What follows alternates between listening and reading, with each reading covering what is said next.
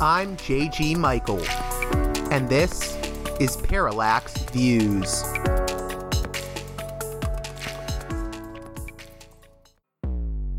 Hello, this is Mike Swanson. In a few moments, you're going to listen to another segment of Parallax Views. But before you do that, let me tell you about my new book, Why the Vietnam War. It's a sequel to my previous book called The War State, which has lots of positive reviews on Amazon. It's been out for years. But this one is a more detailed case study of how American empire and national security state operate using Vietnam. And I believe it shows also how things work today, how policy is actually made and why. So grab the book on Amazon.com, Why the Vietnam War.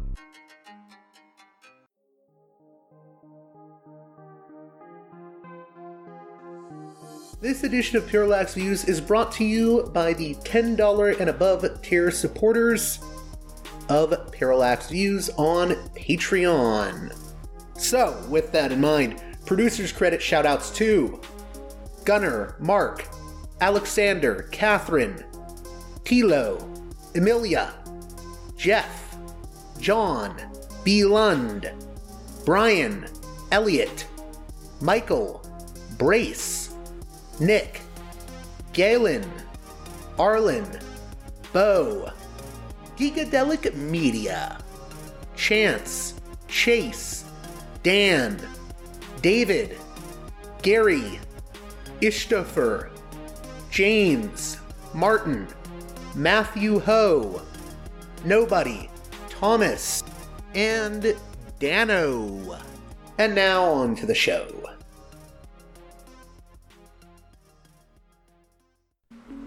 Hey there, Parallax Views listeners. On this edition of the program, a conversation I recently recorded with Norman Finkelstein, who is perhaps most well known for his work on Israel Palestine, but has since turned his attention to the issue of cancel culture and identity politics in his book, I'll Burn That Bridge When I Get to It heretical thoughts on cancel culture, identity politics, and academic freedom.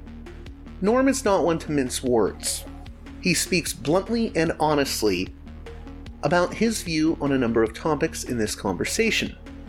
You may not always agree with him, and I'm not sure I agree with every point he makes in the conversation. However, I do think there is some value in thinking about the ways in which class issues are often sort of swept under the rug when it comes to American political and cultural discourses.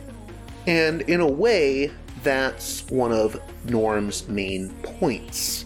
So, with all that in mind, let's get right to it with Norman Finkelstein on his book. I'll burn that bridge when I get to it heretical thoughts on cancel culture, identity politics, and academic freedom.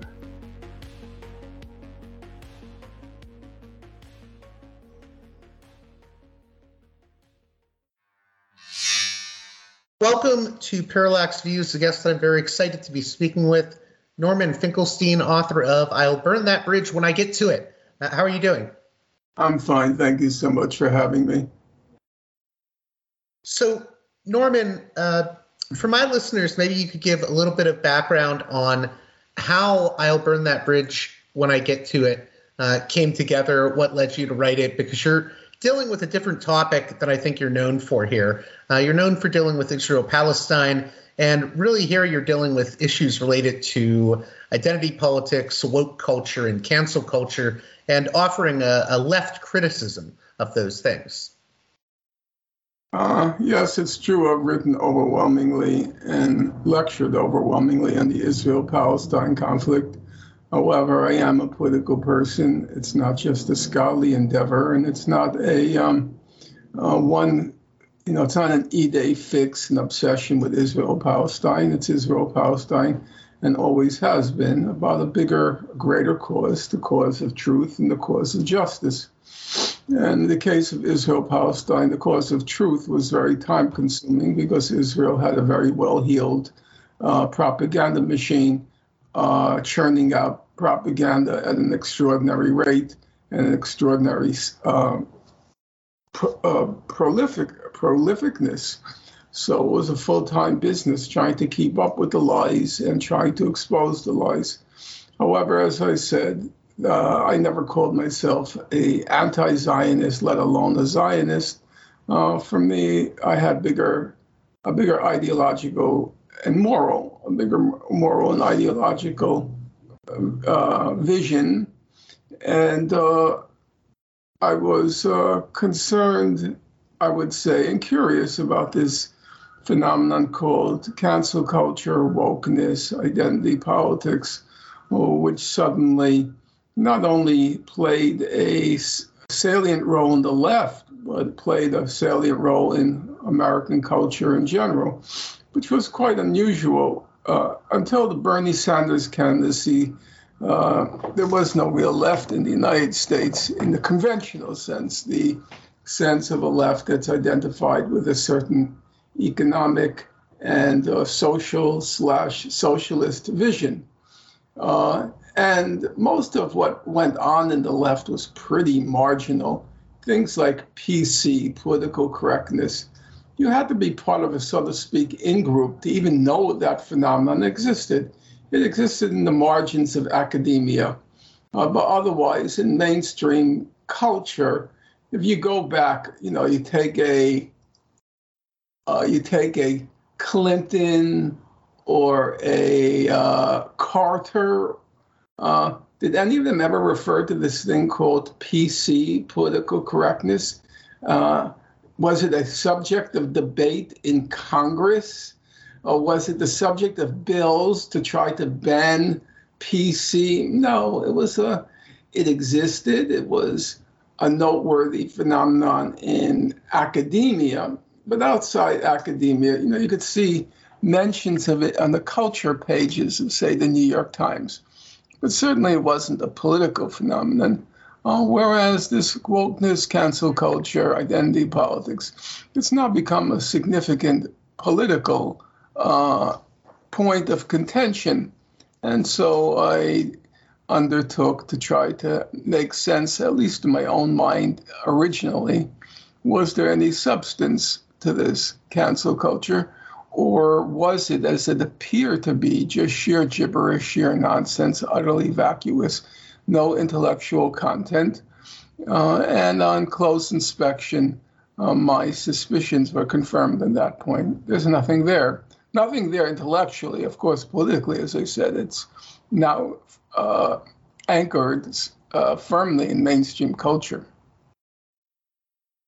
So, one thing I wanted to delve into was I know there was that controversy recently uh, with the figure of Bethany Mandel and your friend uh, Briahna Joy Gray uh, sort of saying to Bethany Mandel, Well, can you define wokeness? And her guest couldn't do that. Um, I think that wokeness is a real phenomena.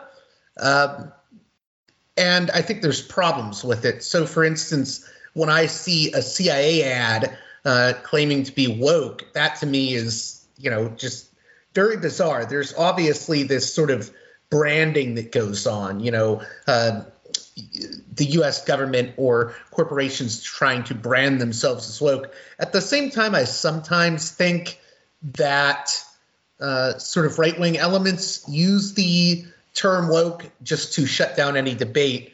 Uh, I was wondering, what do you consider to be woke? How would you define it? There are many ways of approaching the question. I was uh, watching the other evening an interview with this philosopher, Susan Neiman, and she was tracing the intellectual roots of current woke or cancel culture, identity politics, ideology.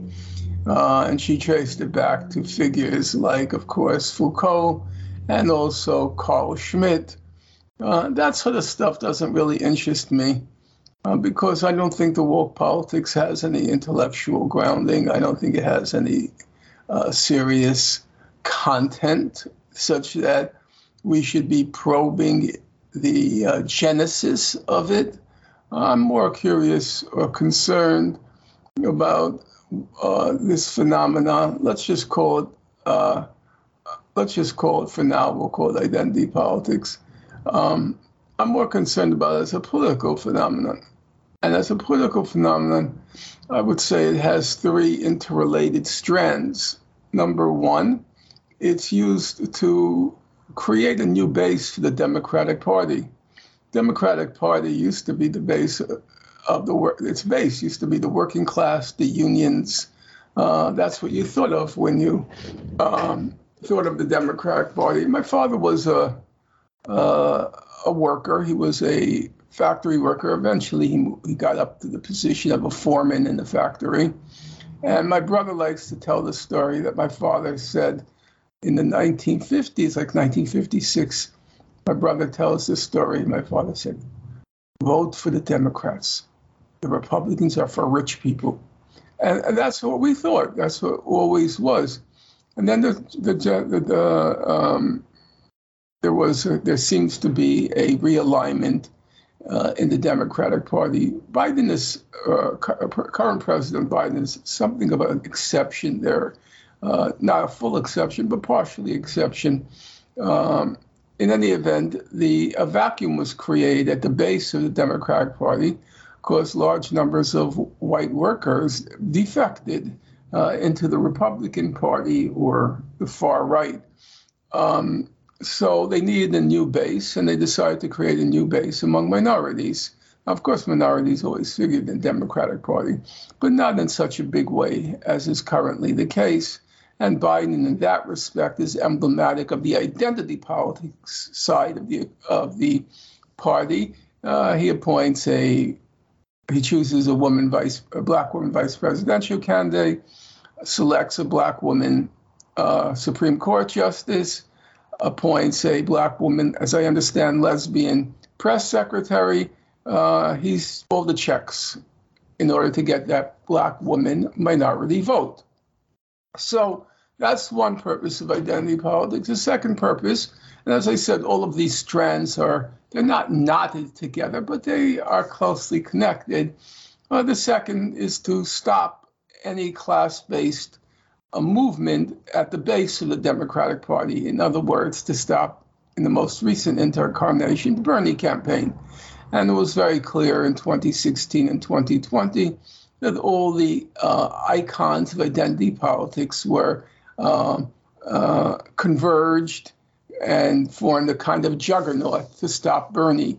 Uh, people like Angela Davis, Ta-Nehisi Coates, uh, Kimberlé Crenshaw, Whoopi Goldberg, uh, Joy I, Reid.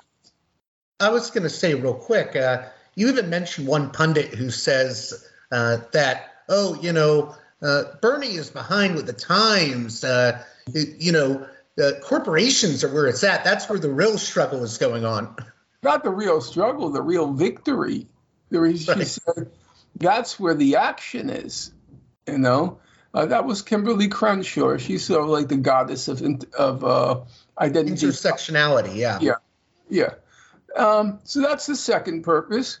And the third purpose, in my opinion, is to give a kind of progressive or even radical, a progressive or radical sheen to a politics that requires no sacrifice at all by the rich. Uh, the rich can pretend to be at the cutting edge of radicalism and not have to make any material sacrifices at all. You know, Martha's Vineyard is right now the vanguard of the revolution uh, by the standard, uh, by the metric of um, identity politics. So they get to be look really radical and really down with the hood, and uh, there's no sacrifice. There's no material cost to them. It's a classic case of the adage having your cake and eating it. Um, so, uh, and by the way, that's so at odds with the whole radical tradition where we revere figures who gave everything up to and including their lives for an idea or an ideal. Or Rosa Luxemburg dying at her post, Karl Liebknecht dying at his post, Malcolm X, Martin Luther King. You know, that's the sort of uh, those are the those were the uh, or even a Gandhi. Uh, those are the sorts of people we revere. Nowadays, it's considered a revolutionary act. And here I'm being very literal. I'm not being in any way hyperbolic. It's a revolutionary act. I noticed on the web in 2020, Judith Butler announced that she had changed her pronouns to they, them. And this is supposed to be the equivalent of Rosa Luxemburg getting her skull cracked uh, and being thrown into a river, uh, her body washed up three months later because of her commitment in, to the cause of the socialist revolution in Germany. Uh, this is so it's so wholly unserious. It's so completely ridiculous, and the degree to which people on the left are uh, intimidated by the prospect of being canceled if they speak out against this nonsense. It's really kind of shameless. Now, yes, it's true that uh, people on the right have weaponized people on the left, so-called left. I don't consider this left at all, but people on the self-described left have weaponized identity politics, and people on the right have weaponized identity politics. I think that's true. However, you know, there's an expression: "A broken clock is right twice a day." Uh, the other day, a young friend and brilliant colleague of mine, uh, Jamie Stern-Weiner, he sent me a video. Uh, no, he sent me a Twitter posting of Piers Morgan interviewing Richard Dawkins. And Dawkins, whether you like him a lot or not, I don't particularly like his uh, frenzied anti his frenzied atheism, but let's leave that aside. Uh, Dawkins just said, speaking as a scientist, and I have to defer to his judgments as a scientist, he said there are just two sexes. There are two sexes, period, full stop. Uh, and when the question of gender came up, he just had this kind of dismissive look. I don't care about gender. I'm a scientist. I'm talking about sexes. There are two sexes. And of course, he's right. I've talked to many, many biologists, very woke biologists, incidentally. I've talked to many scientists. On that question, they don't budge an inch. There are two sexes, full stop. So when people on the left, like Judith Butler says in the Supreme Court decision Roe v. Wade, she said the court got, and I'm calling it now, got the sex wrong, as in women don't get pregnant. You know, the subject of abortion is not just about women. No, Judith, I'm sorry. The Supreme Court got the sex right. Ab- abortion is about women. This is just complete nonsense. So, my point is if the right gets to weaponize the uh, or anti identity politics, it's because it's handed to them on a silver platter. This complete nonsense. And then they get to weaponize it. So you're creating you're creating the possibility of it being weaponized by saying things which are positively ridiculous. You can say Trump supporters are climate change deniers, Trump supporters are, you know, this and that. Well, guess what? Claiming there are uh, that there are more than two sexes or you can change your sex. Guess what? That's as lunatic as climate change denial in my book. You want to claim they're irrational? You want to claim they're anti science? Fine, and I'll go with you on that. But then what you're saying is also completely insane. Do you, I mean, I don't want to get too bogged down in the whole trans debate, but do, do you draw a distinction between uh, gender and sex, do you think there's room to uh, separate the two? Of course, there's room to separate the two. I wish they were separated. The problem is, it's the so-called identity politics or the identity politics left that conflates them. It's the identity politics left that talks so loosely about sex and gender as if they're interchangeable. Do you think the Supreme Court got the, the sex wrong when it was referring to women having abortions? Do you think people get pregnant? Do you think people menstruate? Do you believe that? How many of your male friends invited you to their baby showers? You know, these things are insulting to the intelligence, and I won't participate in them. I'm not a person of science, but at least I have enough deference to science to ask scientists, to ask biologists. And I'm telling you, a lot of my friends are very woke. You know, we quarrel on other issues, but they're not going to quarrel on this. People do not menstruate, Ms. AOC. People don't get pregnant, Amy Goodman. No, women menstruate, women get pregnant.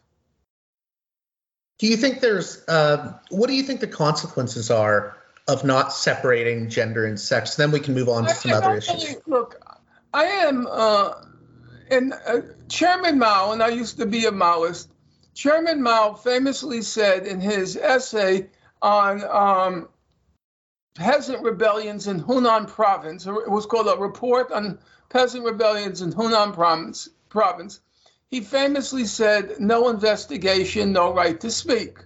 Now, roughly, that would be translated in today's uh, language as if you don't know what the fuck you're talking about, then shut the fuck up. Okay? I don't know about science biology. I'm not going to pretend to. I left that behind in high school. I'm not proud of it, but it's a factual matter, and I have to be uh, I have to be humble about my uh, competencies and my lack of competencies. So I'm not going to speak on the subject. I said I asked biologists, I've asked scientists, and I was very struck that when Richard Dawkins, uh, the remarks I heard quoted, it's exactly what I've been saying for the last couple of years. I mean, what are you talking about? So I don't want to get into involved uh, matters of sex. Uh, those are scientific, biological questions. And people who have no background in science, no background in biology, they should abide by Chairman Mao's dictum no investigation, no right to speak. So I'm the last person now to start pontificating on the subject. I'm simply saying if you don't like the fact that it's being weaponized by the right, then you should consult competent scientists and not your woke handbook.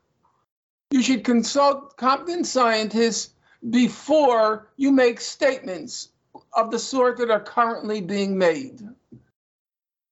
So let me reiterate, because people will be on my case. I pass no independent judgment on these questions. I said nobody can doubt, nobody can deny, nobody can dispute Richard Dawkins' competence as a scientist.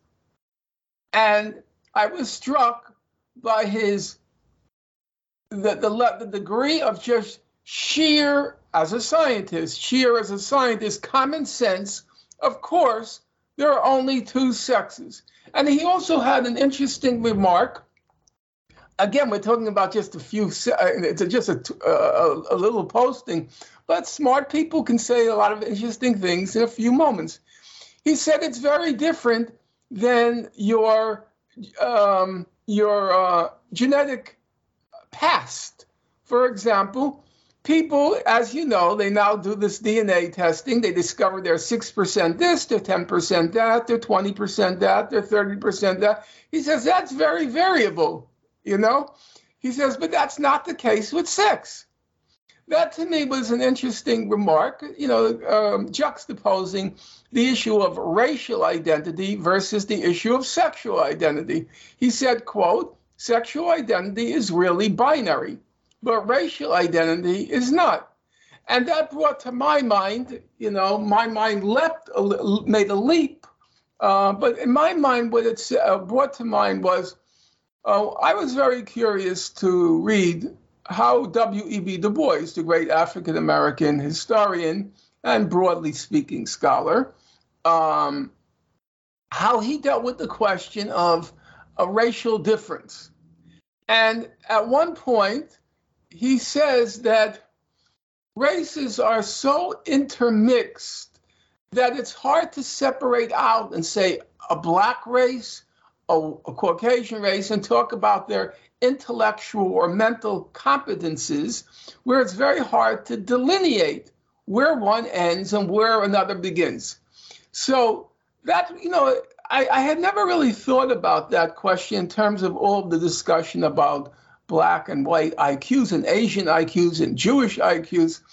But it did cause me to wonder about the question. When they refer to the average black IQ, it did cause me to wonder how do they determine who's black?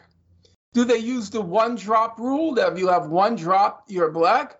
How do they determine that basic delineation that here are black IQs, here are um, uh, white IQs, here are Asian IQ or Caucasian IQs, and here are Asian IQs.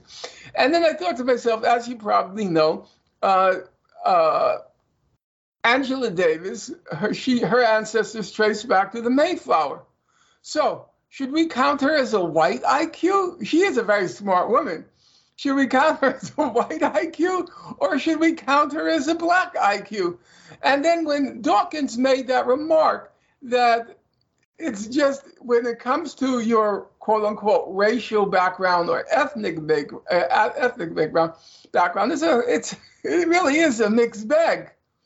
Um, I remember Stokely Carmichael, uh, he, uh, the black radical, if you consider that sort of stuff radical, I don't, uh, but the black radical in the 60s, he famously said, or he said at one point, he said, well, if black IQs are lower than white, uh, I, you know, uh, white IQs, it might be because they they, there was so much uh, rape in the South that maybe it's the white cracker blood that lowered our IQs. you know, there's some truth to that. I'm not a scientist. I don't know these sorts of things. But the, the basic point he made was uh, sex is different than your racial, ethnic uh, background. Sex is binary male, female, period, full stop. You know? Uh, and speaking very much as a layperson, but one who refers to uh, the competencies of science, I have no reason to dispute it. Plus, none of my friends asked me to get them, tam- none of my male friends asked me to get them tampons for Christmas. or Hanukkah. well, I, I want to move away from the the transgender topic, or I, I, feel like because I, am totally a C in that topic. well, I, I mean, I appreciate what you said earlier that you know there is you could differentiate between gender and sex, right? And that's traditionally what I think people have done. To be honest, is is to say that gender is one thing, sex is another. When I was in college, I read Margaret Mead. Margaret Mead, you know, if you look at her her books, a lot of it about was going to these uh, various exotic South Sea islands and discovering men just carry on like women, women carry on like men, that they have a different social um, presentation, if you want to call it that, a different social presentation than one might expect given what their sexes are. So we all knew long before these fads came along uh, we all knew that people express their sexual identity, which is fixed. They express their sexual identity in all sorts of different ways, depending upon um, the culture in which they were raised and also their personal proclivities. Uh, when I was growing up, we all watched Robin Hood. Robin Hood wore tights with a little tutu. You know, that was Robin Hood. That was Errol Flynn. So we knew about those things. That's not a new insight. Um, I do think it's very problematic, however, when on forms, on forms. Now, when we used to fill out forms, it's still basic, it's still the same. You had your height, you had your weight, you had your eye color, you had your hair color, you had your date of birth. What did those refer to? You could you could call them those are relatively stable identifiers. Your eye color doesn't change, your hair color doesn't change until you get to be my age. in my case, it was 30 already. My mother used to say, Norman, you're not gray, you're white. Uh, um, So those, but they're relatively stable identifiers. Okay. Now, one of those relatively stable identifiers was your sex. So we always had sex, a box M and a box F. Okay. Now they have, they, nobody uses sex anymore. Not allowed to use the word sex anymore. You have to use gender. Well, gender is not a relatively stable identifier. In the UK, they identify 100 different genders. So we're supposed to have a box uh, now, gender in 100 different choices. And of course, at the end, we're going to have plus, you know. So uh, I say, let's just go back to what it was. Call it sex, male, female, relative identifier, relatively stable identifier. When a cop asks you, was the perpetrator male or female? Standard question. Are you supposed to say, excuse me, sir, that's really unwoke. There are a hundred different possibilities. Or if you're the victim, do you just answer male or female because you want to track down who did it? So, who committed the crime? Right, right. So, um, I mean, I know there's going to be listeners say, well, you know, debating this is going to cause problems because, oh, uh, I, I, don't know if you saw that that um, speech at CPAC where the one CPAC speaker at the conservative conference said, uh, you know, we need to eliminate uh, or eradicate transgenderism. I don't think you're arguing for that either, though. I think you're just saying that sex and trans- transgenderism are two I different things. Know. Look, I am. I, I have to keep reiterating this. I am not a biologist. I took high school biology in my sophomore year Incidentally, I did not perform brilliantly because of that section on genetics. And I'll be honest about it. The genetics section was very hard, tough for me. Um, so I don't feel there's any point in debating it because I don't have the competence. However, I will insist that I did, from curiosity, I asked my college roommate, excuse me, yes, my college roommate, Danny Tranchina. He was a biomathematician until recently retired at NYU. He knew his biology, he knew his mathematics.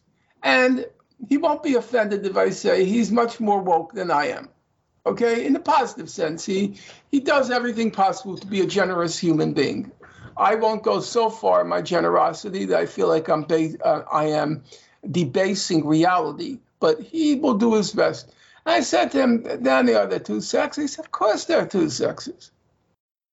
I asked my best friend, Rudolph Baldeo. He's a pediatrician. Do you know what his job, his first job as a pediatrician when the child is born, what's his first job? You know what it is? He has to assign a sex. That's your first requirement as a pediatrician. When the child is born, you have to assign a sex. So I asked him, Rudolph, are there a lot of sexes? Is there any dispute? He says there's this is tiny, tiny, infinitesimal category. Uh, we used to denote it as some the, the category, the form they used was ambiguous. It was this tiny, now they call it intersex. It's this tiny, tiny uh, category. But he said, yeah, of course there are two sexes. He doesn't pause when a child is born. Well, let me get out my booklet and see in which of the 200 categories this child fits. No, it's not a complicated exercise. He knows what a male is, he knows what a female is, um, full stop. So, based on what my people tell me, and then listening to Dawkins, who just, he just, he doesn't even have, he can't even comprehend a debate like this. So they said, but what about gender? And he just kind of contemptuously said, I don't want to talk about gender. This has nothing to do with science. I don't want to talk about gender. I'm talking about sex. So one thing I wanted to move on to was, uh, you know, the most, I, I would say, interesting aspect of your book for me was talking about figures like Robin DiAngelo. And I think it really brings to the fore the problems uh, with a certain form of identity politics uh, because we get to this point where you know DiAngelo is making a lot of money Yeah. Uh, and I would say she's helping corporations in a way cover their own asses. And, and she's she's making a lot of money, and she's an airhead. She's a, well, she is an airhead. She's incapable of writing a, a single English sentence. She's completely illiterate. She's a moron. She just cites other woke people to to buttress her quote unquote theses. Uh, she's uh, what? She's? She's um, Whoopi Goldberg on steroids.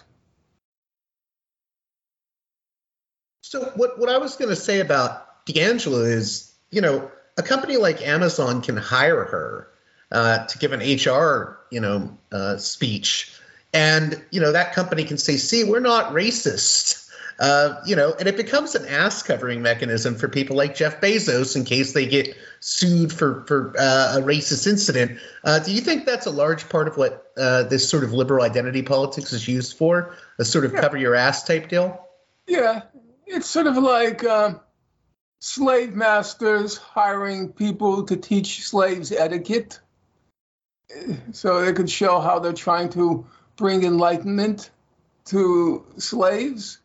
Uh, if you want to do, if you want to contribute something to humanity, instead of bringing in Robin DiAngelo, how about just doubling the workers' wages? Ask the black workers, workers a simple question which would you prefer? Sessions with Robin or doubling your wages? We know what they'll say. That's not a complicated. Why do you even need Robin DiAngelo? I, I only I don't even know why you need this freak. Why, if you have problems, and you just should have meetings, and people should speak their mind. Black people are afraid of white people. They're afraid to speak their mind. No, I don't think so. Black people are quite able to articulate their grievances, articulate their uh, feelings. They don't need a diversity trainer, this freak, uh, to come in and and uh, you know, Robin is down with the hood. She's got a special pipeline to black people. As she writes in the book, they trust me. You know, I don't think they trust her. I'm sure they think, what this fucking white bitch doing here. Trust me, you know. Well, it, it is true that she sort of says, "Oh, all these other white people are the bad guys, yeah. but I, am sort of the good guy." You know, yeah. I may have my own biases, but I'm yeah. one of the good people. She she'd be having a special pipeline to black people. You know, Robin, she'd be down with the hood because when she'd be a teenager, she'd be hanging out with the Harlem Globetrotter, uh, Harlem Globetrotters in the locker room. She she'd be knowing black people. It's like just so. it, you, can't mock it enough. People said, "Why are you using that?" It's not ebonics. Nobody talks like that the way I have these characters speak in that chapter. It's because I'm mocking white people these stupid white liberals who want to carry on about how down with the hood they are. I remember I the person is still alive, so I have to be careful what I say.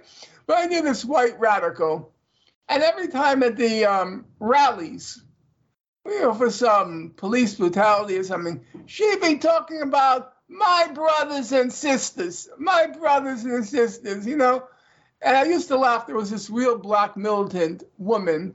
I used to say, what do you think would happen if you locked up that particular black woman with this white, my brothers and sisters?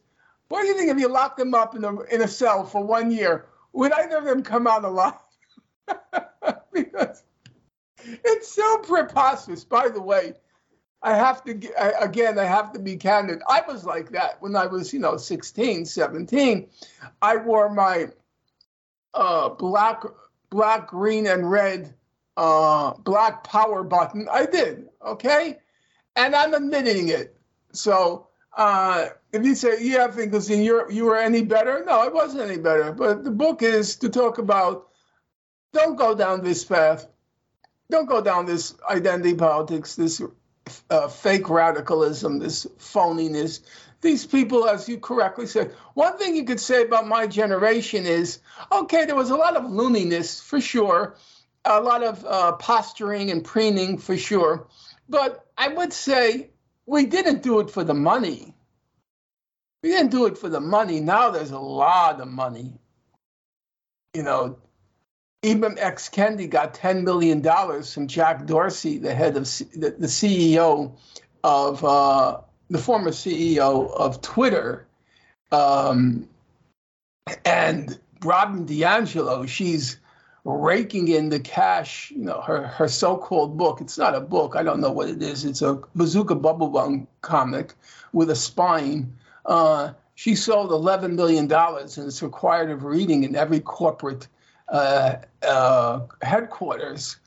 Um, so this woman, Nicole, what's her? I always get, can never Nikole Hannah-Jones, the Nicole Hannah Project. Jones.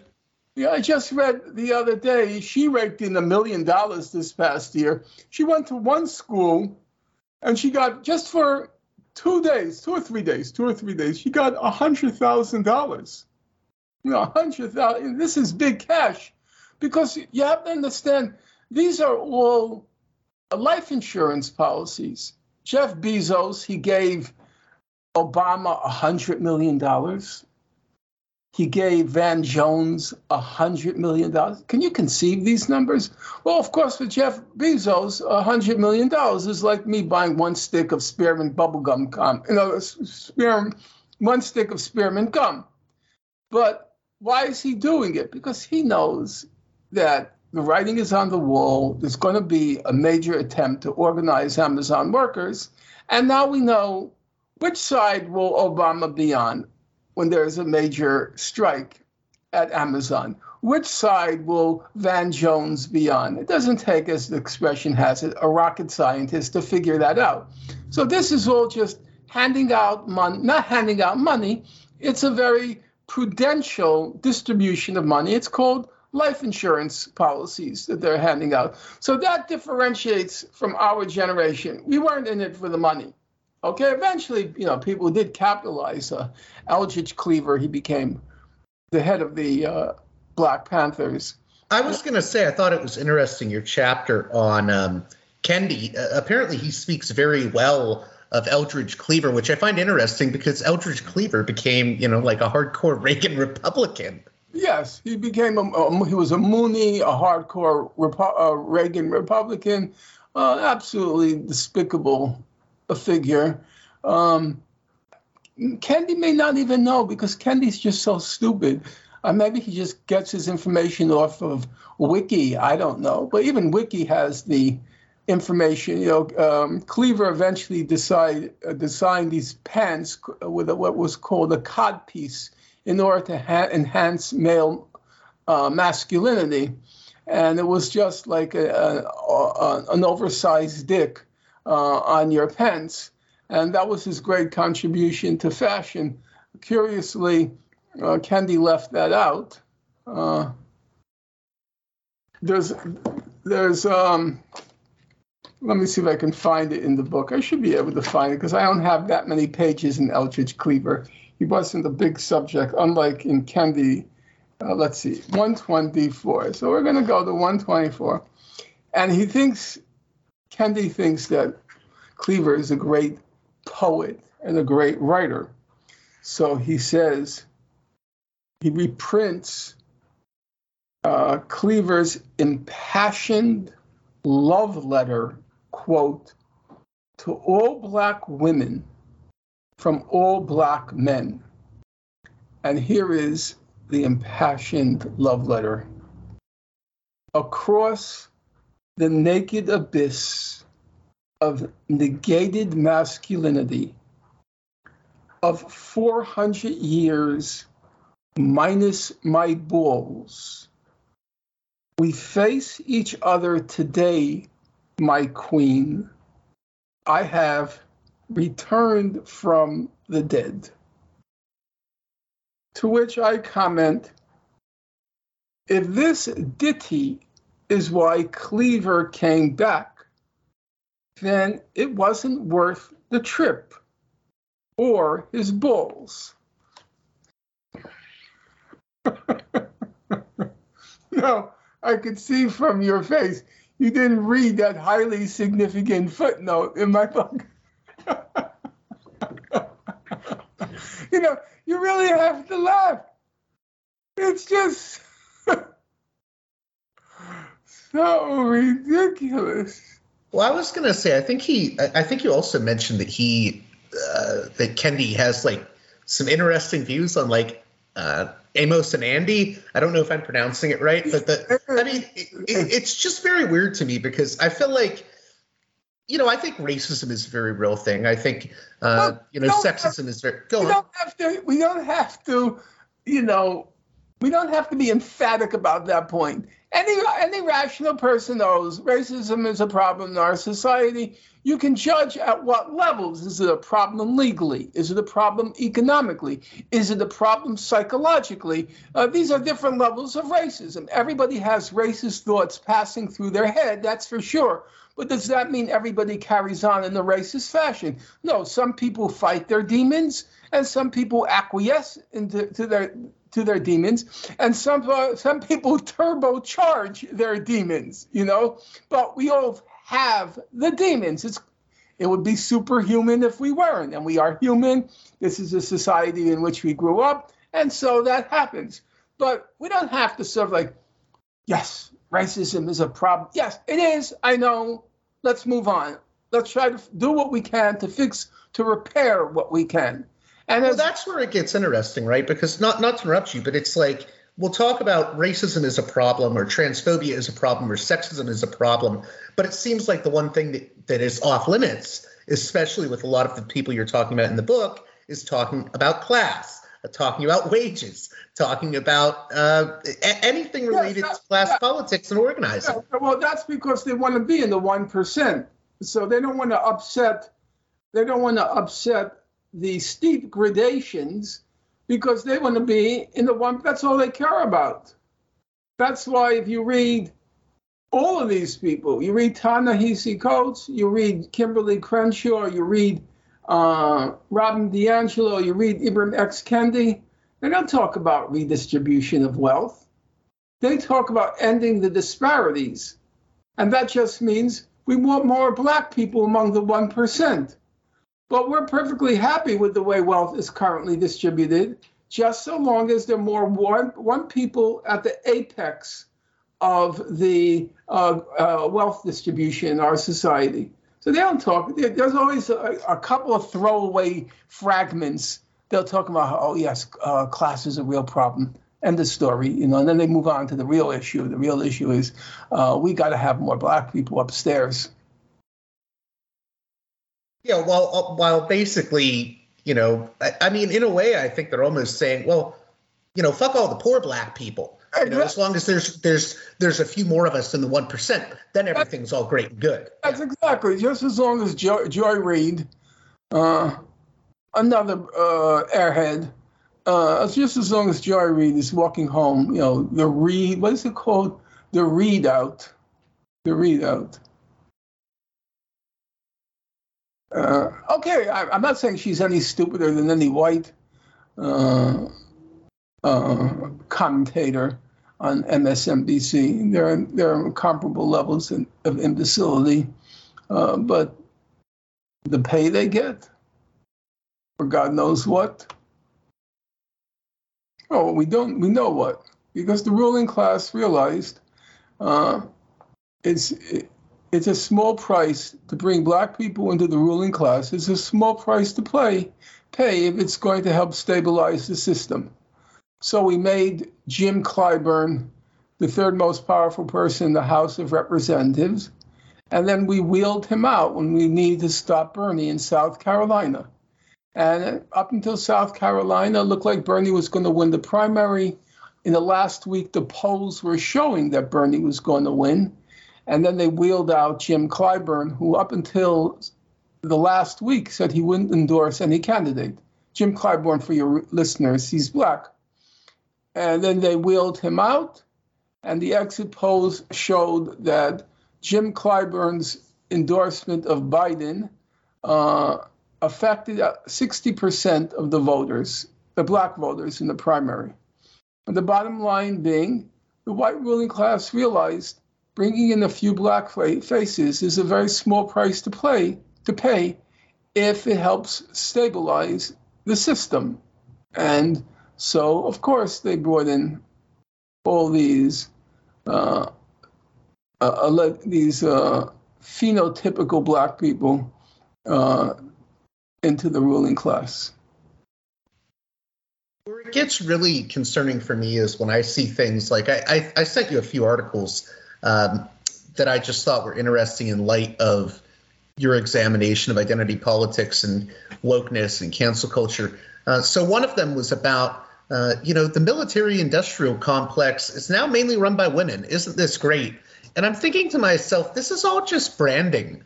You know, this is all just trying to brand yourself as, oh, look how diverse we are. But the military-industrial complex, they produce weapons of death and they profit off war. I don't really care if uh, there's a, a, few more women as CEOs within that complex. Uh, mm-hmm. So there's always been debate about that. In, in the old left, uh, there was what were called the terms they used were bourgeois democratic rights, namely rights that fell within the parameters or the limits of a capitalist liberal society, capitalist democratic society. And so the a woman's right, let's say, uh, the right to vote, the right to vote for blacks and women, those are considered bourgeois democratic rights, which is to say they weren't going to radically upset the capitalist system. They weren't going to radically upset the democratic system. But on the other hand, those are rights which should be fought for and won because it would give more political power to um, the working class. If blacks had the right to vote, if women had the right to vote, and so on.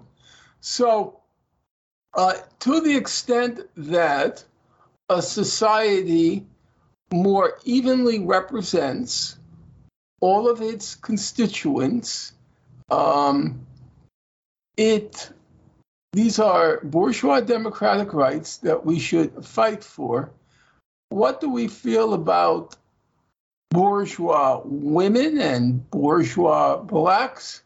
Well, somebody the other day sent me uh, a, uh, a remark that Rosa Luxemburg made, and she was very harsh on this phenomena. She called bourgeois women, the ones who at, at that, in that era fought for the rights of women. She called them the parasites of the parasites because the ruling class, uh, the capitalist class of the parasites, and most women in that era didn't have jobs. So they were just wives of the capitalist class. So she called them parasites of the parasites, and she said they were the, the worst of the worst, uh, worse than the capitalists themselves, were their wives. Um, in our society, I do think there is a, something to be said that once women get into power, they have to show that they can be as ruthless as men. And so there's an element of what you might call overcompensation. So it was perfectly obvious that Hillary Clinton's first act on becoming president was to look around for some utterly defenseless third world country to bomb. I don't mean that as a joke. That's just absolutely the case to prove that she could be as tough as a man. So there is something to be said that it might actually be worse from the point of view of humanity when women get into these positions of power because they have to overcompensate in order to prove they can be as ruthless as men. Uh, so uh, I think those are you know, I'm willing to say those are complicated questions. Uh, I, for one, am glad there are women on the Supreme Court. Even even uh, Amy Com- Com- Com- Com- Barrett, uh, A- Amy Comey Barrett. Yeah, no, I can't remember. Amy Barrett. Amy Coney Barrett. Yeah, yeah. Yeah. Um, I'm glad there are women on the Supreme Court. Uh, and uh, I'm glad there are female police officers, I suppose, even though they can be as, for the same overcompensatory compensatory reasons, they can be worse than men. Um, I, I, I would just say these are ambiguous questions. Uh, I don't think they're susceptible to a uh, black and white answer. No, I agree with that. I, I guess I was just getting at the fact that you know, we don't talk about necessarily what are the you know horrors caused by the military-industrial complex. Instead, we cheerlead, oh, there's more diversity, or we'll cheerlead, um, you know, Barack Obama even though he was known as the deporter in chief when it came to immigration, and we all sort of ignored that. It seems like we sort of use identity as a bludgeon to ignore the real issues at times. Because, because you were terrorized into ignoring it. That people like Obama, they became the litmus test. Are you a good person or are you a bad person? If you criticized him, there could only be one possible explanation you're a racist that's how the ruling class they create this cult around Obama, knowing that Obama was a sure bet at any moment of truth. You know, you know, Obama, when he had to deal with the bank banking uh, debacle, uh, he had a choice between his two main economic advisors were Tim- Timothy Geithner and uh, Larry Summers. Both Geithner and Summers are totally mainstream figures. Oddly enough, Summers, he wanted to punish just a couple of banks, just a couple, so you know you could cover yourself. Bankers too are held to the law. Geithner didn't want to punish any of the banks. You know, he's a banker paying a fine. Forget about going to jail. You know, paying a this is an outrage. And who did Obama go with? He went with Geithner. He went, you know, so Obama was the furthest to the right, but can't say that because the ruling class realized he's a sure bet, and therefore they created this cult around him such that you can't criticize him because if you did, it can only be because you're a racist. And that's how. Right, and completely ignoring that people like Cornel West had a lot of these same criticisms of Obama, right? Yeah, well, Cornel West was not just ostracized in the white community. Excuse me, he wasn't just ostracized as uh, he was ostracized in the black community. You, I remember a friend of mine who's a very active person. He says, "You cannot get, you could not rent a hall I won't name the name of the city because people will know who I'm talking about. You can't rent a hole in this city among blacks if you criticize Obama.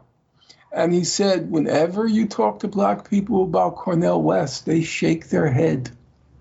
They shake their head. They are not happy at all with what he was saying about Obama. So um, even the black community could not. Uh, brook any and cannot, not just could not, cannot till this day brook any criticism of Obama, except for now the younger people. You know, Obama phenomena, yes, they recognize it as a breakthrough, but it's sort of been there, done that. And so the same sort of um, terror that one feels when criticizing Obama, it's not the same with young people uh, young blacks, young African Americans, because I talk to them, uh, former students and current students, and they can take criticism in stride. Uh, just like Jews, uh, when, when Henry Kissinger became Secretary of State, and the first Jewish Secretary of State, very exciting. We got a mass murderer, you know, in the uppermost reaches of the most powerful country in the world, and he lived his reputation for sure. He lived up to it. Um, but nowadays, of course, Jews can criticize Kissinger without being ostracized. So it takes time, I think. But for now, the, the Obama cult, it's not what it once was. He raked in so much cash and it was so gross uh, how he was taking in these book deals and these speaking fees and all the rest. Why anyone would want to uh, listen to a speech by Obama, it's just a complete mystery to me. I'd rather watch paint dry.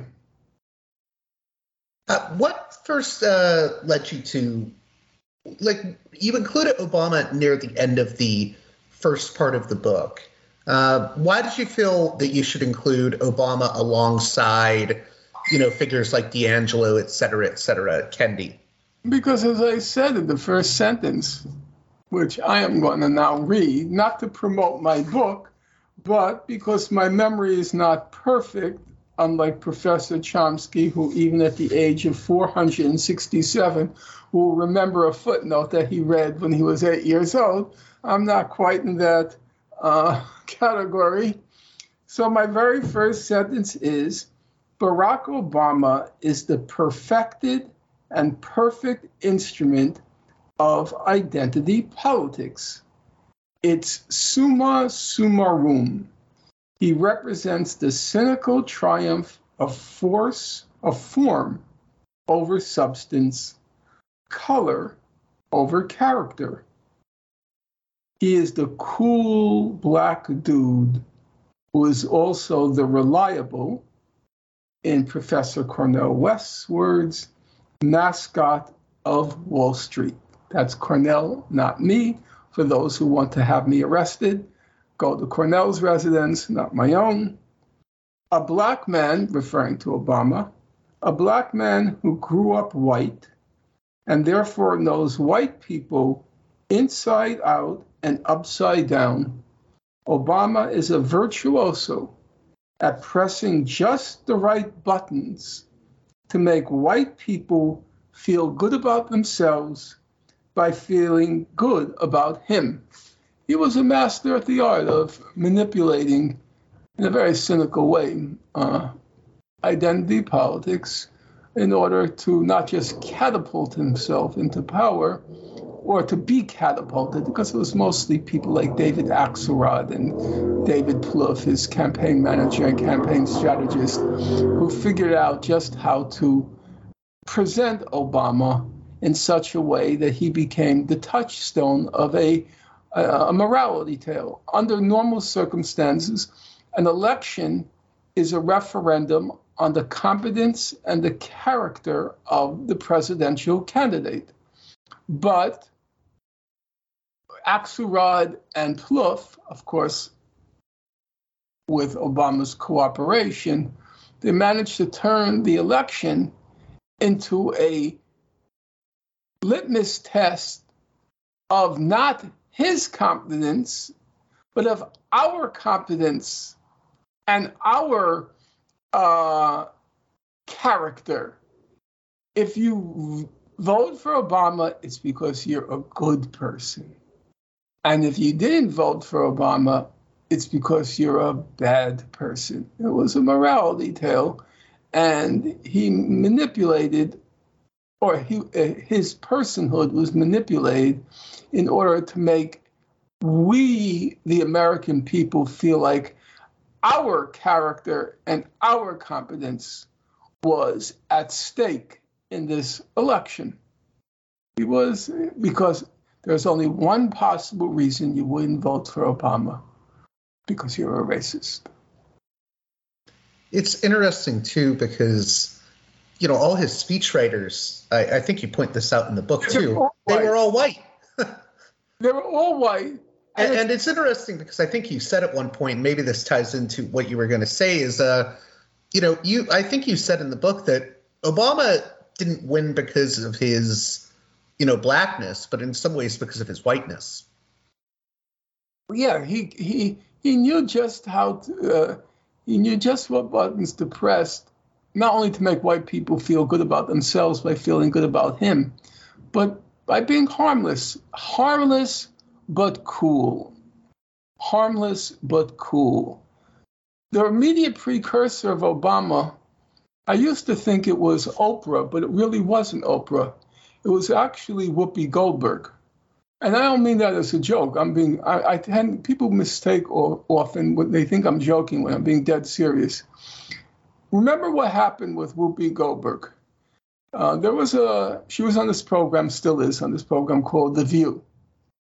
Do you know anything about The View? I'm familiar with it. Yes. Okay, so there was a person on the program. Her name was Rosie O'Donnell, uh, a, a white comedian, female comedian. Okay, and Rosie O'Donnell had a radical streak. And she was quite emphatic and informed on the Iraq war. And she was very aggressively attacking the war. She used to get into these verbal conflicts with this white bread character named Elizabeth Hassenfuss. Hassenfuss, something like that. Okay, I may have her name not exactly right. And there was one moment where it got very electrifying between the two of them. And uh, Rosie O'Donnell goes full throttle, right? The next day, she's canceled. Barbara Walters tells her, Your stint at The View is over. Who did they replace her with? They replaced her with Whoopi Goldberg. Why? Whoopi's got the dreads. Whoopi's got the granny glasses. Whoopi dresses like your choice, either a bag lady or a bohemian, but whatever, you know, it's your choice. So she's cool, she's chill, but you know Whoopi is safe. As a matter of fact, Whoopi says when she's interviewed after getting the position vacated by Rosie O'Donnell, she says, I'm not going to do that stuff like Rosie does. You know, that's what she said. I'm not going to do that sort of stuff. I'm not going to rock the boat. And that's Obama.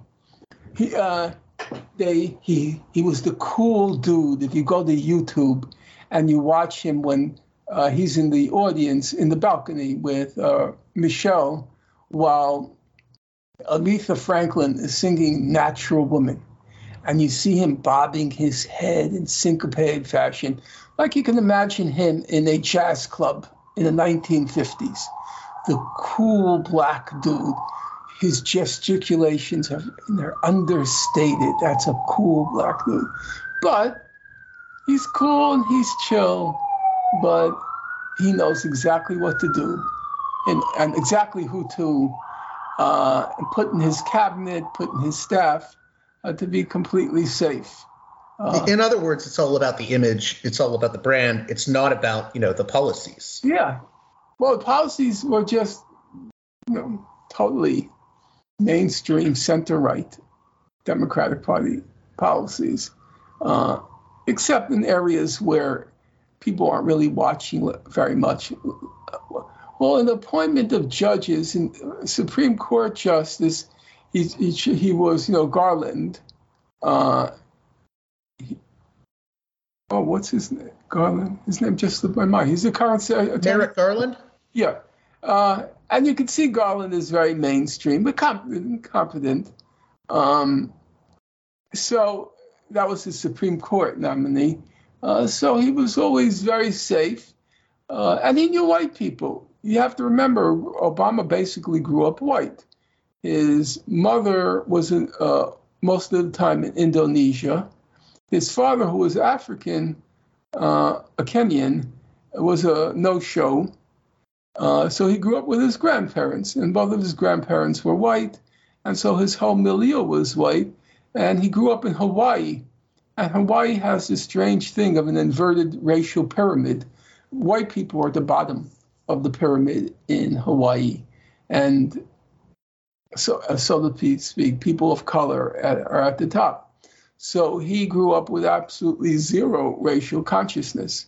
He, uh, as a matter of fact, know, um, Reverend Wright, his reverend in Chicago, who Jeremiah. No, I, I, I'm I'm very familiar with that story. I feel like Obama threw him under the bus. Yeah, but Wright said I had to teach him what it meant to be black, because in many ways Obama just it was terra incognita for him. Uh, uh, yeah, so uh, he was the perfect person. Yeah, it's interesting, even in his inner circle, the only person who was not there were two people who were not white. I didn't say black. I said not white. There was his uh, what they called his body man, Love. Um, it seems like a nice guy. and there was uh, Valerie Jarrett. But Valerie Jarrett was a classic case of the one drop rule. Uh, when she was born, she tells the story in her book. When she was born, the nurse uh, looked at her mother, and they had at that time put down race. Looked at Valerie Jarrett's mother and checked white. And Jarrett tells the story when her mother was born, the nurse looked at her grandmother and checked white. Now, of course, white, light-skinned white people, even white-skinned black people, or light-skinned black people, or even white-skinned black people, uh, they have uh, every right to live. But it does strike me that even in his inner circle, he didn't want any black people. He had eight speechwriters. Of the eight speechwriters, you know, Obama had to give a lot of uh, presentations at comedy events because the press clubs have comedy events. So you need a lot of, or he would appear on uh, like the Tonight Show. He needed jokes, so he had a lot of comedy writers.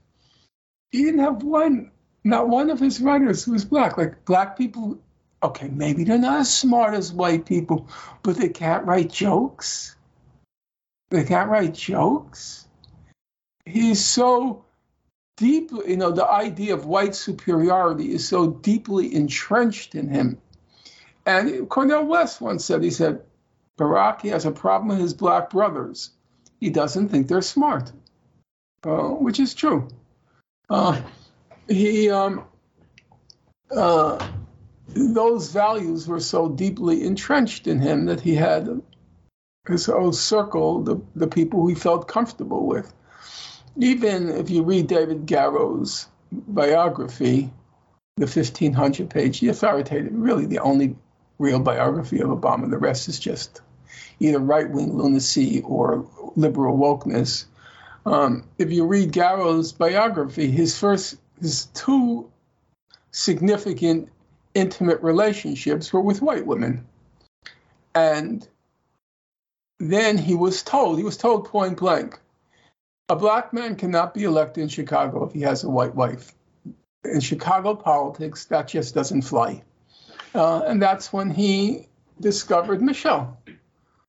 But his, uh, his, you know, for better or for worse, you know, maybe it's for the better. He has no, he had no racial consciousness. Maybe, you know, for humanity, it would certainly be better.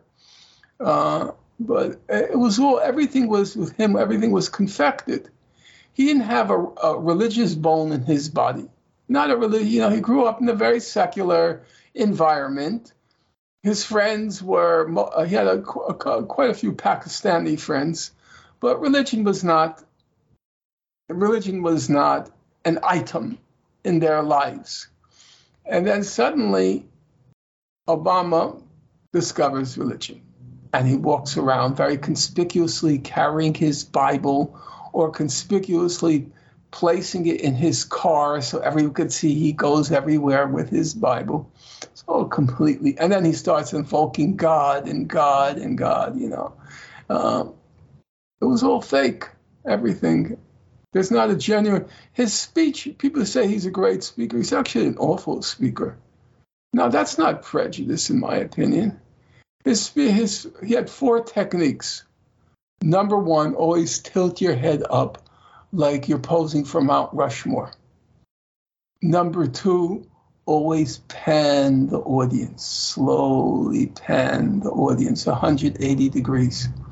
Number three, purse your lips to be as, you know, uh, like a high school principal talking to juvenile delinquent students. And number four, always pause every 30 seconds as if your words are so profound that it needs the listener needs time for them to sink in and to meditate on. But there was nothing organic. There's nothing coming from within him. What makes someone like martin luther king a great speaker it's because you know it's welling up from inside him what was welling up from inside uh, Obama? Well, we know exactly from his authoritative biographer. And the last of the page of his 1500 page biography of Obama, what does he conclude? I'll quote him The vessel is empty. You get it? After tracking down every possible lead on Obama, his book has 300 pages of endnotes. Those 300 pages of endnotes are double column endnotes. After this Herculean task, he reaches the conclusion the vessel is empty. So, what's welling up inside Obama when he's giving his speeches? A vacuum. There's nothing there. And you can't be a great speaker unless you're conveying a message that deeply resonates from within you. And then as you as it wells up, what's within you resonates with your audience. And then there's a symbiotic kind of relationship between the audience's reaction and what's within you. There was nothing there. So when people talk about great speaker, do you think this is also applicable to all these other people you cover that they're sort of just empty vessels, whether it's DiAngelo or Kendi? Oh yeah, well they're they're just stupid. they're just stupid. Uh, but I, I wouldn't say uh, if you take other presidents, I think Carter there was depth of character. He was a terrible president. He was really the first. He was the first person to. He was the precursor, really, to Clinton dragging it the the Democratic Party to the right. Precursor but, to like the Democratic Leadership Council brand yeah, of uh, yeah, the Democratic Party. Was a product of that, but you know, credit where given where credit due. Extremely smart man, hyper competent, brilliant, really.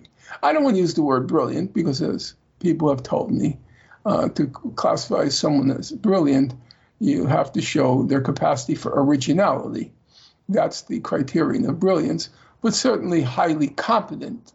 Uh, I've read his presidential papers. The guy was a very smart guy, breathtaking. Same thing with Clinton. Clinton, nobody ever denied uh, Clinton's competence. His knowledge of public policy was bewildering. Uh, so we've had yes, and then we had a George Bush, and we had a Ronald Reagan, and I think that um, Obama basically falls in the same trajectory as Ronald Reagan, the great communicator, as uh, Reagan was called, just reading teleprompters, reading scripts.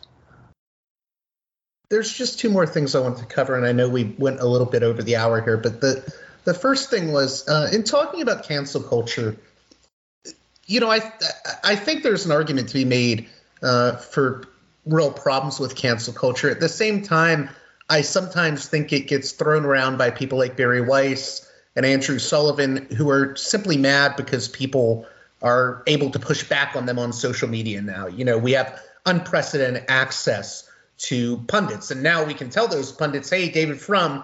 I think your views on the Iraq War were always bullshit. And I, I, think a lot of pundits get very angry about that and they feel that they're being canceled when really they're just being criticized. I was wondering for, uh, about your thoughts on that. What, what do you think the uses and abuses of the term cancel culture are? Well, I think the main abuse is the lack of from the from people like Bari Weiss. The main abuse is a uh, a uh, pretense that cancel culture did not exist before the current cancel culture. And in fact, she was a main exponent of cancel culture.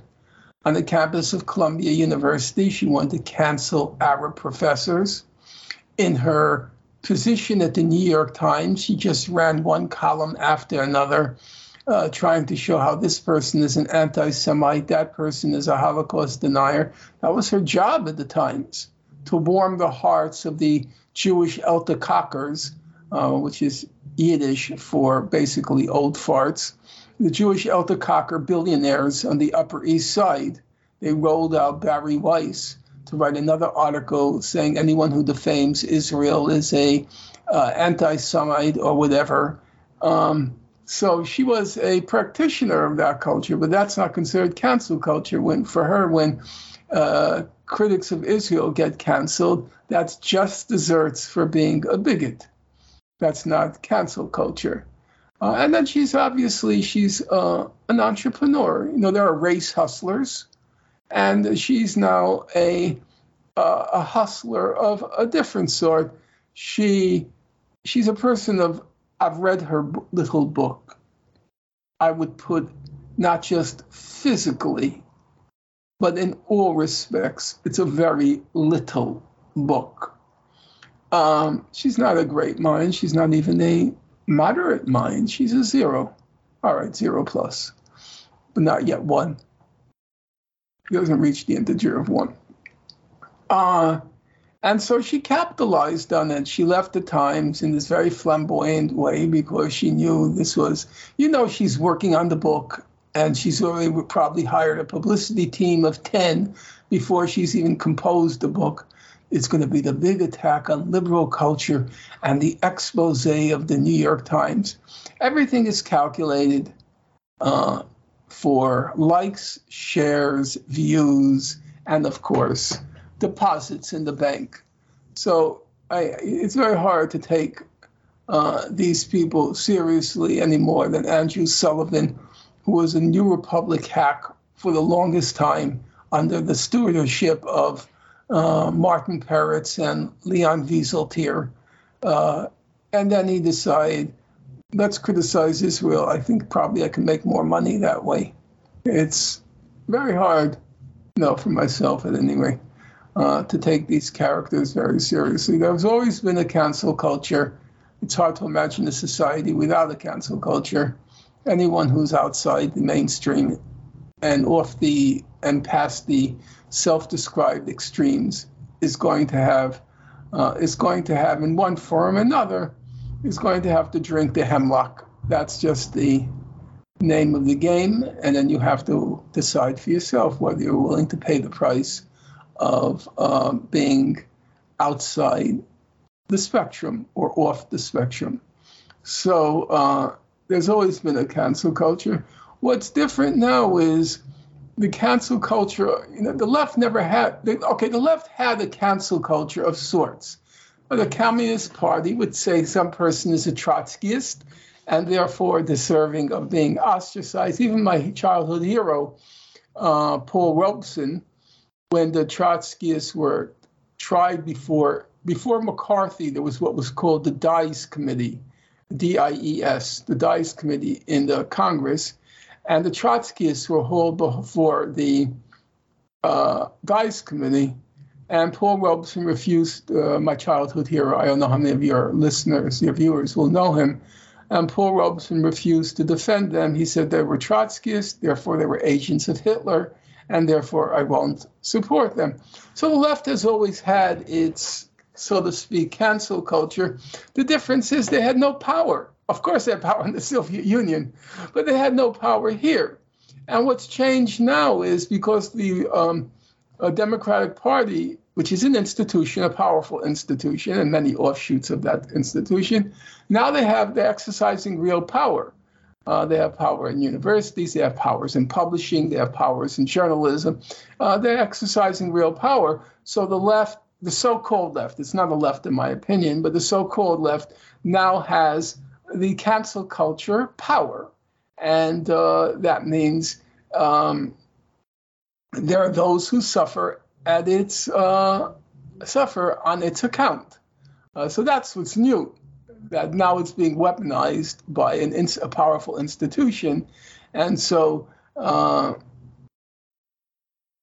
you know you take the blacklist in Hollywood.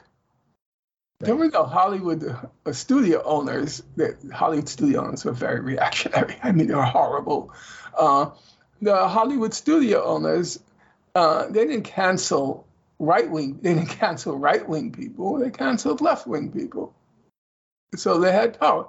But now MSNBC has power. We, you know, New York Times has power, and so it's able to cancel, uh, and also to organize, to mobilize its uh, its significant resources to create things like the 1619 Project or to um, uh, to uh, it even supported the uh, George Floyd demonstrations.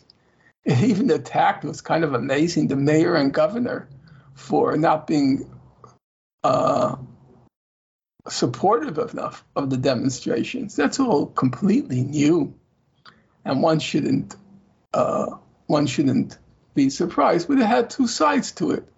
The very same New York Times, which was ultra woke, ultra woke during the George Floyd demonstrations, which was, was the very same New York Times which was relentlessly trying to destroy the Bernie Sanders candidacy. And that gave you the reality of what identity politics is. It's ultra woke, but ultra, also ultra A class based left. The two were going on at the same time. And that to me, sometimes these moments of truth reveal the true colors. And you saw it uh, during the in particular the second Bernie Sanders campaign in 2020. Is there, since you said we've always had cancel culture, maybe this is a provocative question, but I think every society has taboos. Is there any, you know, is there a need uh, for some level of cancel culture? Like, is there is there a, a, time and a place for, say, boycotting a certain person or a product? Is there a, a point where you know something should be canceled? Uh, that would take us too far afield because it's many different levels. There's questions of speech, there are questions of morality, there are questions of social norms. There's a question of evolving the evolution of all of those things, morality, norms, and so forth. And there are questions of where you draw the line between what might be called eccentricity, with which good liberals like John Stuart Mills were strongly in favor of. And uh, his line, which I like to quote, that so few now dare to be eccentric marks the chief danger of the time. So uh, uh Mill was a, a liberal, was a big exponent of eccentricity. But then there's a question of where does eccentricity end and pathology begin? And that's not an easy question to answer. And as you know, that that evolves over time. When I was growing up, homosexuality was at the pathology end. The American Psychological Association called it a mental illness. Now it's no longer even eccentricity, it's mainstream. So, in a very short period of time, 50 years, which from the point of view of time is very short, it moved from mental illness, pathology, then it moved to eccentricity, and now it's mainstream. And it's certainly within the realm of possibility that Pete Buttigieg would be elected president. Uh, so it's, well, you know, it's not. So you see, it's very hard to draw the line. I often, with my students, I debate the question of Woody Allen, does marrying your adopted daughter is is that eccentricity or is that pathology? Uh, I think those are tough questions. So when you say, are there certain taboos that should be re- preserved, certain things that should be boycotted? Well, first of all, you have to make the distinction between speech and conduct. And then once you've made that distinction, you're still stuck, in my opinion, with a very difficult question of which forms of conduct should be uh, taboo. You know, in our society, in its current uh, in its current incarnation, uh, usually people think that uh, pedophilia forms falls on the pathology side of the spectrum, um, and incest for, falls on the pathology side of the spectrum. Although there seems to be a broad consensus still on that, I have no idea what's going to be in 10 years from now, so I can't say. In closing, what do you hope my listeners get out of the conversation we've been having, and what do you hope they get out of the book? Because I, I have to be honest, I think some people um, have been uncharitable towards you. Uh, when I told um, someone in my social media circles I was having you on, they they said to me, "Oh, he he doesn't like the trans people," or "Oh, he doesn't like women," and I didn't get that impression from the book. I mean, at one point you say we should have maximum compassion uh, for people that are transgender. I don't think you have some hatred for women either. Uh, maybe those people that are saying that are being uncharitable, but w- what would you say uh, to people that are listening with an open mind? I don't like to promote my books. I would say read the book. And you know, you decide for yourself whether these are reasonable concerns, reasonable arguments. Um, I suppose your friend might have said, I don't like women because of the opinions. Amy Goodman thing, I guess. It's a very funny thing. I don't want to get into that, but it's a very funny thing that in that whole exchange, which I describe in the book, it never even occurred to me. Now, maybe it's a blindness on my part, I'll admit it. It never even occurred to me that the issue of her sex ever came up. I was talking about age. Now, maybe I'm overly, and people have said, this Finkelstein guy is talking a lot about how old he is. Maybe I'm overly conscious about my age. But if it were Doogie Howser, it happened to be, no, I'm very serious. As I say, sometimes people think I'm joking with them. Not. It happened to have been a staff member who looked very young. Now, it never occurred to me the issue was her age. If it were Doogie Howser, I would have said exactly the same thing. I would have said, You look so young, you could be one of Michael Jackson's playmates. I was talking about age. So, how anybody can infer from that misogyny, it never, literally, it never occurred to me. It was a very young looking woman, so I thought I was being suave and debonair by saying, Oh, you look so young. it's a funny thing. Amy said she felt sexualized. Sexualized. It never occurred to me. Literally. It literally never occurred to me. I was, t- I'm, I'm not going to plead with you. You can't read my mind. Maybe I'm BSing you, but I'm just telling you, for better or for worse, it never occurred to me. And then Amy said to me when he had a phone conversation, you should listen to what other people feel. Well, guess what, Amy? You should also listen to what I feel. That never occurred to me. Full stop. Let's take a polygraph. It never occurred to me. So, what else? What what more can I say? I'm not going to, you know, this. Methinks she doth protest too much. I'm going to protest so much it's going to seem as if I have a guilty conscience. I don't have a guilty conscience. It never occurred to me. Period. Full stop. So I, I'm not. I, am not telling you to read. I'm not forcing you to read a book. Certainly, I couldn't if I wanted to. Um, but I'm saying that um, before you pass judgment, as Chairman Mao said, and we'll end in the death. Chairman Mao, no investigation, no right to speak. Don't speak about my opinions and don't speak about the book until you've read the book. And if you've not read the book, you should do the same thing as I do when it comes to science, to just say, I don't know. I speak to people who are competent, but personally, I don't know. And that anybody with any measure of integrity would say the same thing.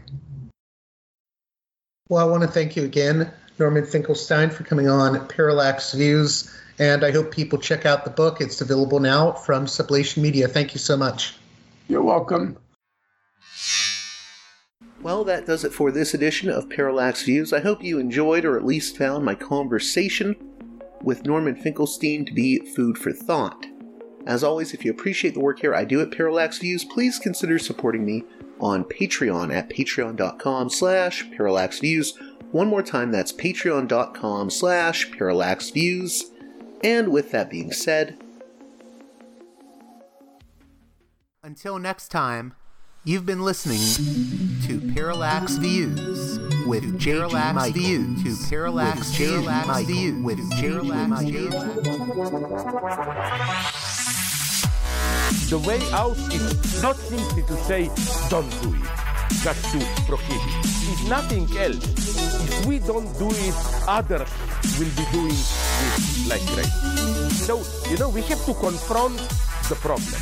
But no, basically, basically, I'm I know of the great anxieties, problems, new forms of control, but it's also new forms of freedom. This is why I always emphasize that uh, uh, internet and all this new digital stuff, it's a very ambiguous phenomenon, but it's the field of struggle. New forms of enslavement, but at the same time, new incredible forms of freedom. We have to accept the fight with no nostalgia for old, allegedly more authentic communities or whatever. I'm not afraid. I'm not afraid. I'm not afraid. I'm not afraid.